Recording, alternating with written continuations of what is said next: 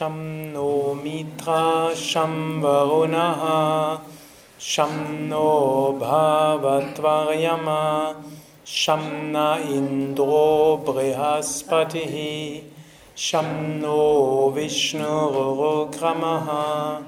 नमो ब्रह्मणे नमस्ते वायु त्वमेव प्रत्यक्षं ब्रह्मासि त्वामेव प्रत्यक्षं ब्रह्म वदिष्यामि ऋतं वदिष्यामि सत्यं वदिष्यामि तन्मामवतु तद्वक्तारम् आवतु आवतु माम् आवतु वक्तारम् ॐ शान्ति शान्ति शान्तिः।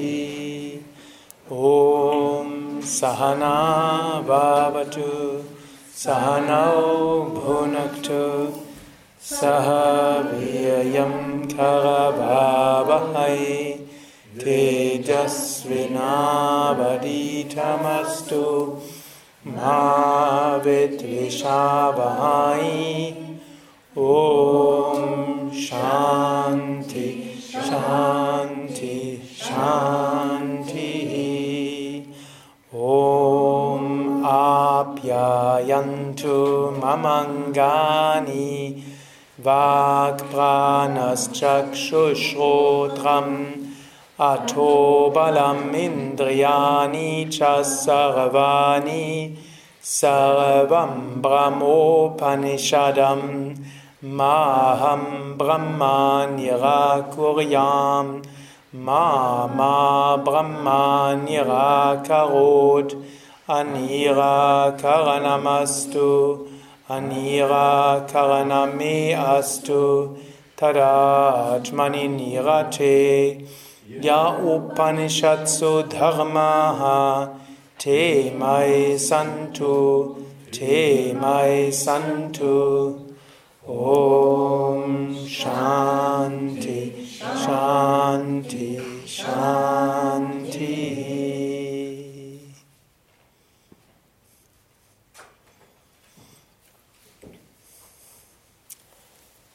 Om Namah Shivaya.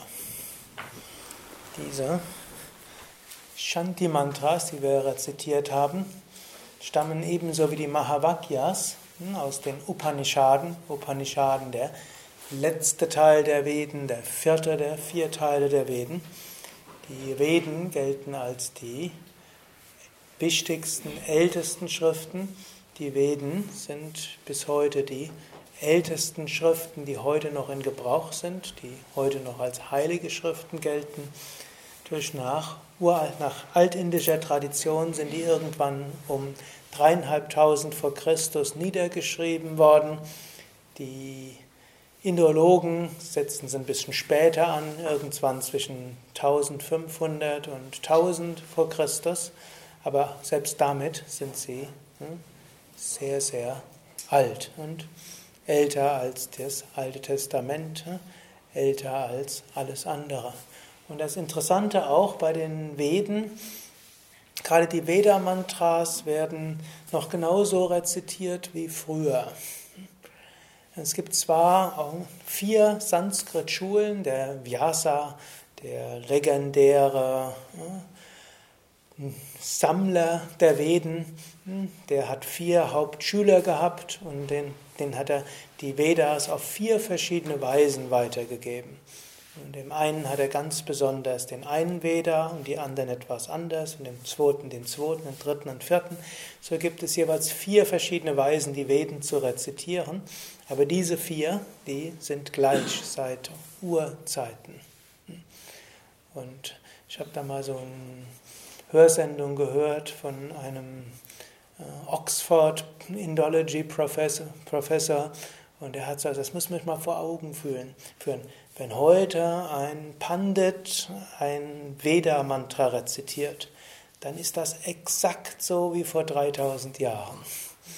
Das ist wie wenn man einen, eine CD-Aufnahme hätte von vor 3000 Jahren und es gäbe nichts anderes, wo man wüsste, was Menschen vor 3000 Jahren gesprochen hätten. Es ist einzig auf der ganzen Welt, wo wir wissen, so wurde vor 3000 Jahren rezitiert. Gut, natürlich ist das jetzt nicht nur historisch und anthropologisch interessant, sondern warum wird es so rezitiert? Und warum hat man das nicht geändert? So wie vieles andere. Also vieles andere wird ja anders rezitiert als früher. Angenommen, ihr versucht Walter von der Vogelweide zu lesen. Das vielleicht älteste Zeugnis deutscher Literatur, welches eine gewisse Verbreitung gefunden hat können wir kaum was verstehen, es sei denn, man hat Germanistik studiert oder Deutsch-Leistungsfach gehabt. Oder selbst Goethe könnten wir heute nicht wirklich verstehen. Vielleicht gerade so, aber würde anders das aussprechen, als wir ihn heute aussprechen. Und vor Luther ist sowieso alles schwierig. Warum sind die Mantras so gleich geblieben? Sie sind deshalb gleich geblieben, weil der Klang der Mantra so wichtig ist, weil er diese Wirkung hat. Deshalb wird man nicht davon abweichen. Und so können wir sicher sein, wenn wir die Mantras genauso wiederholen, dann haben sie diese Wirkung. Es gibt zwar jetzt die Aussage, die Wirkung eines Mantras beruht auf verschiedenem. Zum einen die Korrektheit der Aussprache, zum zweiten die Hingabe und zum dritten die Konzentration, mit der wir es wiederholen. Und das eine kann durchaus das andere auch ersetzen. Also zum Beispiel, man kann die Mantras vollkommen falsch aussprechen.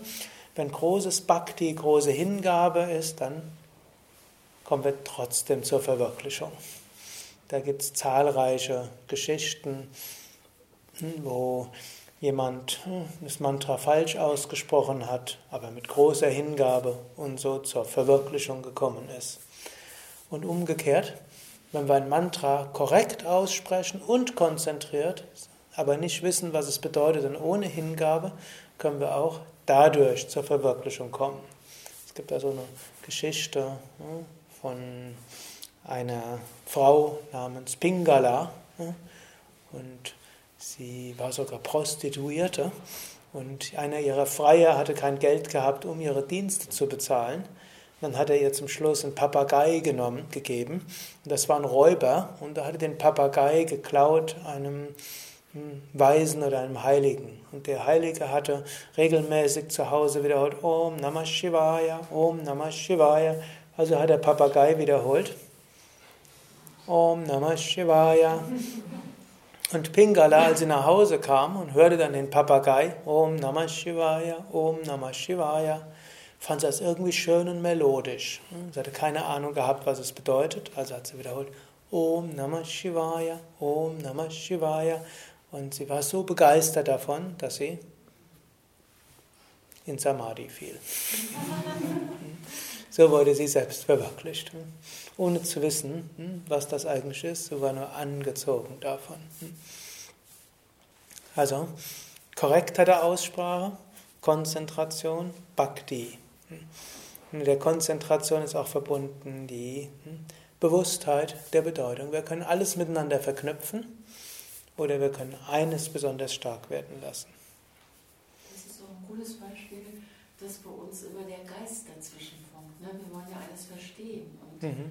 da ist die Konzentration dann weg. Ja. Also bei der Frau nicht. Bei der Frau nicht, sie hatte sich nur darauf konzentriert. Aber Swami Vishnu hat uns gerne gesagt, understand what you're doing, versteht, was er macht und erklärt. Und so können wir durchaus verstehen. Aber es wäre nicht nötig. Ich war mal in einer anderen Tradition und dort war eine Lehrerin, die hat gesagt, man soll Mantras nie erklären. Würden die Leute nur Vorurteile bekommen, sondern einfach nur wiederholen. Aber Mantras haben eben auch eine Bedeutung. Und wenn jemand in Nordindien Mantras hört, das sind ja alles Sprachen, die vom Sanskrit abgeleitet sind, die verstehen auch, was es bedeutet. In Südindien dagegen nicht unbedingt. Das sind ganz andere Sprachen. Die, für die ist dann das, sind die Sanskrit-Mantras genauso fremd wie für uns. Wobei jetzt heutzutage die Südinder auch alle Hindi lernen und damit auch ein bisschen Sans Sanskrit ja, verstehen können. Okay, Upanishad, äh, Shanti Mantras. Wir können sie rezitieren und wir können damit Gedanken des Friedens schicken. Von den vielen Shanti-Mantras, die gibt, sind zehn besonders wichtig. Die findet ihr alle im Kirtan-Heft in der Nummer 670 und davon sind vier ganz besonders wichtig. Und wir haben jetzt drei davon rezitiert und vielleicht wenn wir die nächsten Tage, ja, sollte öfters vier mal rezitieren. Ich werde hier immer zügig beginnen und ist klar, manche brauchen ein bisschen länger, manche müssen einen kleinen Umweg machen, wegen, um sich zu lehren und anschließend wieder füllen zu können. Also es macht nichts, wenn ihr ein bisschen später seid, aber wir fangen einfach schon mal an, aber wir werden nicht mit Vortrag anfangen, bevor alle da sind. Nur die Mantras können wir dann schon etwas vorher rezitieren und wenn er dann reinkommt, und wir singen schon, dann ärgert euch nicht, dass wir vor euch angefangen haben, sondern freut euch, dass wir euch empfangen mit einer friedvollen Schwingung. Und stimmt euch gleich ein. Also, und diese vier stehen so für vier verschiedene Formen von Shanti. Das erste Mantra heißt Frieden mit unserer Umgebung, Frieden auch mit den Naturgeistern, mit den Engelswesen, im übertragenen Sinne mit dem Ökosystem, in dem wir wohnen. Ja, werden die ganzen äh, Shamnomitra Sonne, Shamitra Sonne, hm, Shambharunaha, also das ist der Engel des Wassers, Shamno Bhavaturiyama, hm, der Engel auch allen Vergehens, hm, Shamna Indro, dann letztlich der Engel von der Himmelsengel, also der Herr der Engel, Shamnaindro Brahaspati, der Brahaspati ist der Guru der Engel. Shamno Vishnu, hm, gut, Vishnu kennt ihr, hm, und dann und Shamnaindro Brahaspati, Shamno Bhava Turyama, Shamna. Danke dir ich mich hier verhaspel. Namo Brahmane, Brahma, der Schöpfer. Namaste Vayo, Ehrerbietung dem Engel der Luft. All das, ne, Twameva, du oder ihr alle, ihr seid nichts anderes, Pratyaksham, als Brahman selbst, das Höchste. Und in dir allein verehre ich Vadishyami, dieses höchste Brahman. Ich verehre dich als äh, Ritter, als äh, unendlich. Ich verehre dich als Satya, als höchste Wahrheit. Mögest du mich beschützen, mögest du uns alle beschützen.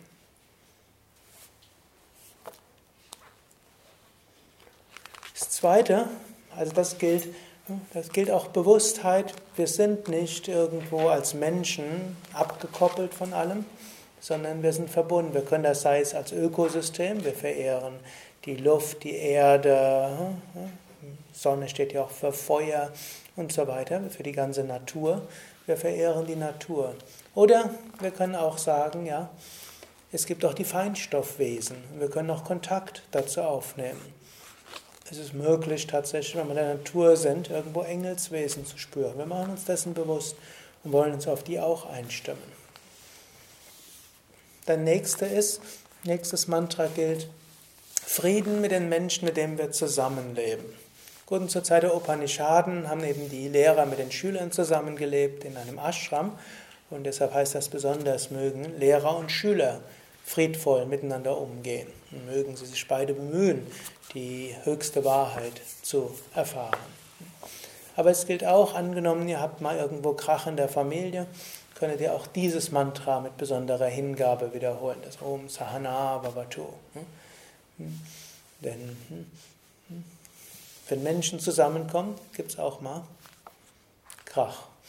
Irgendwo habe ich mal gelesen, Definition von Streit heißt zwei Menschen, die näher als 30 Kilometer voneinander wohnen.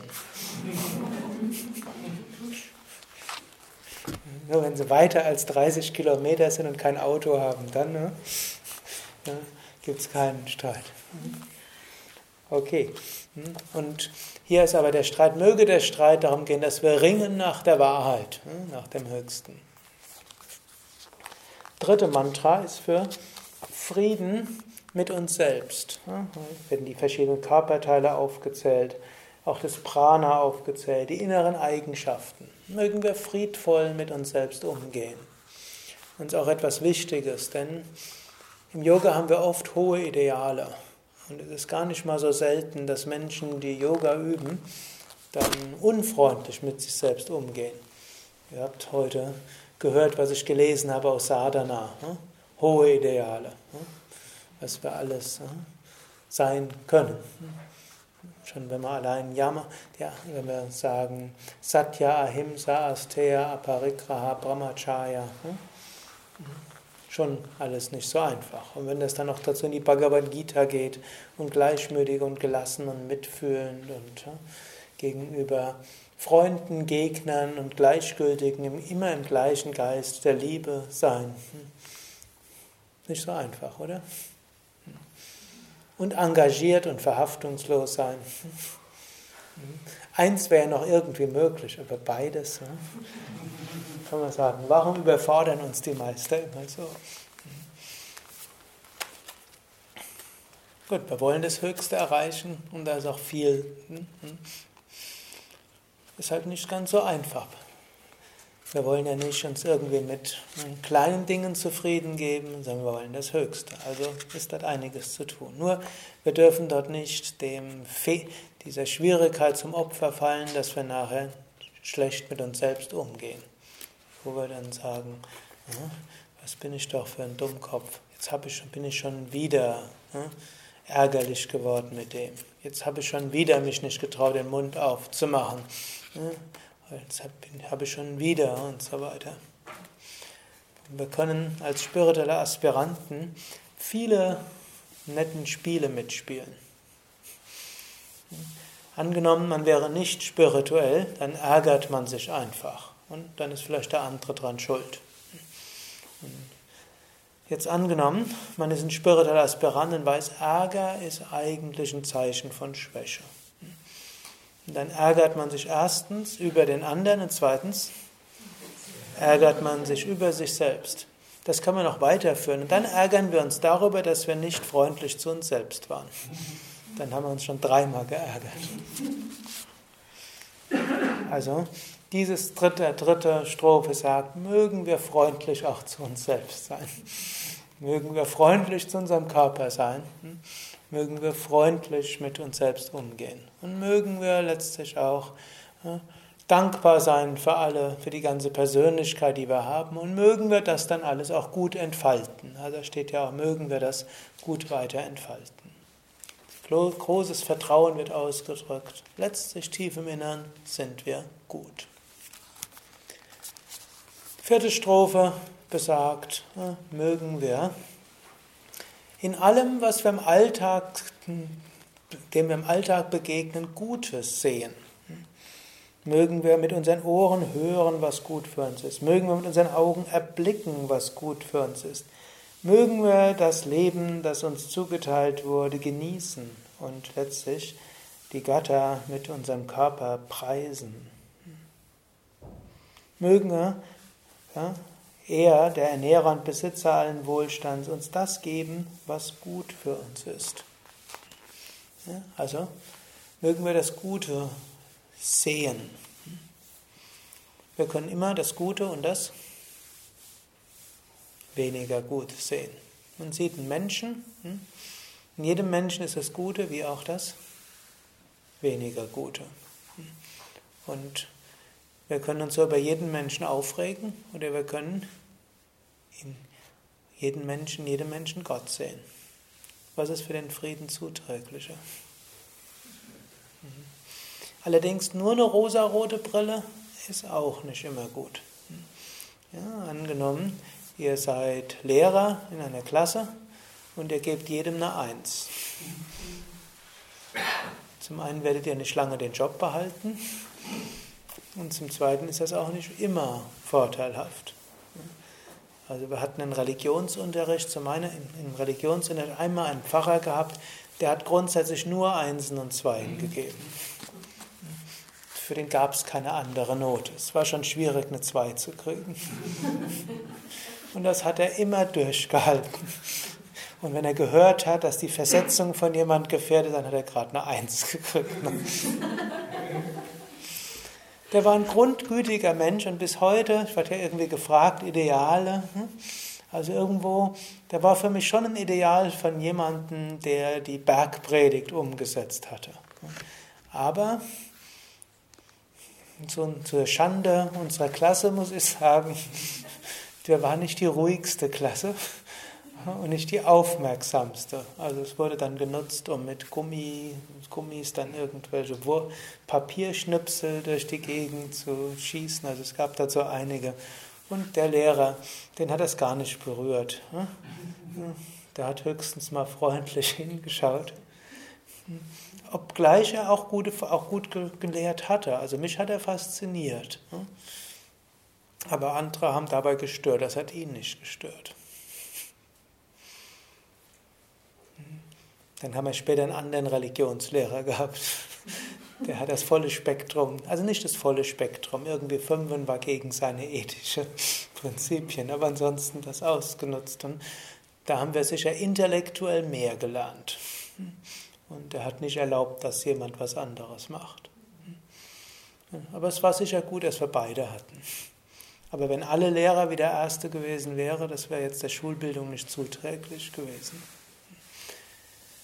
Also, hm, oder wenn ihr irgendein Team leitet, einen Mitarbeiter habt, hm, dann, oder wenn ihr Steuerprüfer seid oder wenn ihr Polizist von Beruf seid, es ist nicht nur hilfreich, nur Gutes in allen zu sehen, oder wenn ihr Richter seid.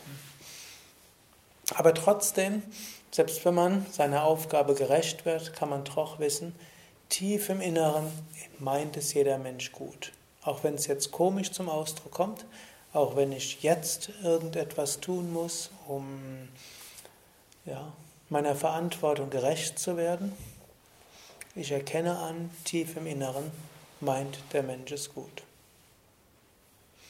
Irgendwann mal ist schon wahrscheinlich bald 15 Jahre her, habe ich meine Yogalehrerausbildung gegeben. Und ich war so eine der ersten im Westerwald. Und dort ist ja Anwesenheitspflicht bei der Ausbildung. Es war auch so ein Wetter wie jetzt, war auch gerade Frühjahr. Und da gab es so eine Teilnehmerin und die hat gesagt, warum soll ich um 6 Uhr morgens im Inner, also im Raum sein? Ich gehe viel lieber spazieren, da erfahre ich Gott viel mehr. Habe ich ja gesagt, kann ich gut nachvollziehen. Und du kannst das gerne machen. Kannst ja die Ferienwochen umändern, umwechseln bin ja nicht böse. Aber wenn du jetzt in die Yoga-Lehrerin werden willst, gut, dann gibt es Anwesenheitspflicht dafür. Und kannst du dich jetzt entscheiden. Die war mir trotzdem böse. Sie wollte, dass ich ihr genehmige, jeden Morgen spazieren zu gehen und ein Yogalehrerausbildungszertifikat bekomme. Ich konnte auch verstehen, dass sie mir böse war. Von ihrem Standpunkt aus war das verständlich. Trotzdem musste ich ihr das so sagen. Oder ein andermal ist mir was, was passiert. Irgendwo hm, bin ich am freien Abend während der Yogalehrerausbildung mal in eine Pizzeria gegangen, um eine Pizza zu essen. Und ich gehe dort rein, sehe am Tresen jemand sitzen und Zigarette rauchen. Teilnehmer von der Yogalehrerausbildung. Mein schöner freier Abend war damit zu Ende.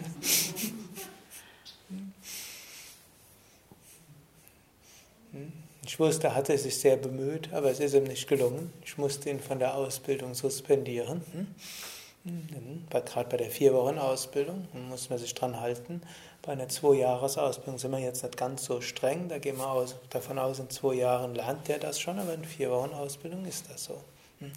Ich habe ja noch länger mit ihm gesprochen, habe irgendwie ausgemacht, er kann dann das nachholen, auch irgendwo umsonst. Ich habe mich ja so bemüht und das ist jetzt das erste Mal. Und ansonsten hat er früher mal 40 Zigaretten am Tag geraucht und jetzt in zwei Wochen, hm, weil ich natürlich nicht weiß, ob er mich jetzt angelogen hat, das kann ja auch sein. Vermutlich war es nicht das erste Mal, aber ich glaube, dass es vielleicht nur eins, zwei am Tag waren. Aber ich habe dann ausgemacht, er kann nochmal kommen und ich würde ihm vorschlagen, dass er nicht allein den Ashram verlässt, sondern nur in Begleitung von jemand anders. Beim zweiten Anlauf hat es dann auch geklappt und dann sagt er, er war mir dann sehr dankbar, dass ich ihn gesehen habe und dass ich mich entschieden habe, es auch zu sehen und anzusprechen. So ist er nämlich vom Jahr Rauchen dann beim zweiten Anlauf dann losgeworden. Aber erstmal war er mir auch böse und hat auch argumentiert. Hat doch bezahlt. Gut, also mögen wir das sehen, was gut ist. Das heißt, wir können das Gute im Menschen sehen, aber trotzdem müssen wir das tun, was zu tun ist.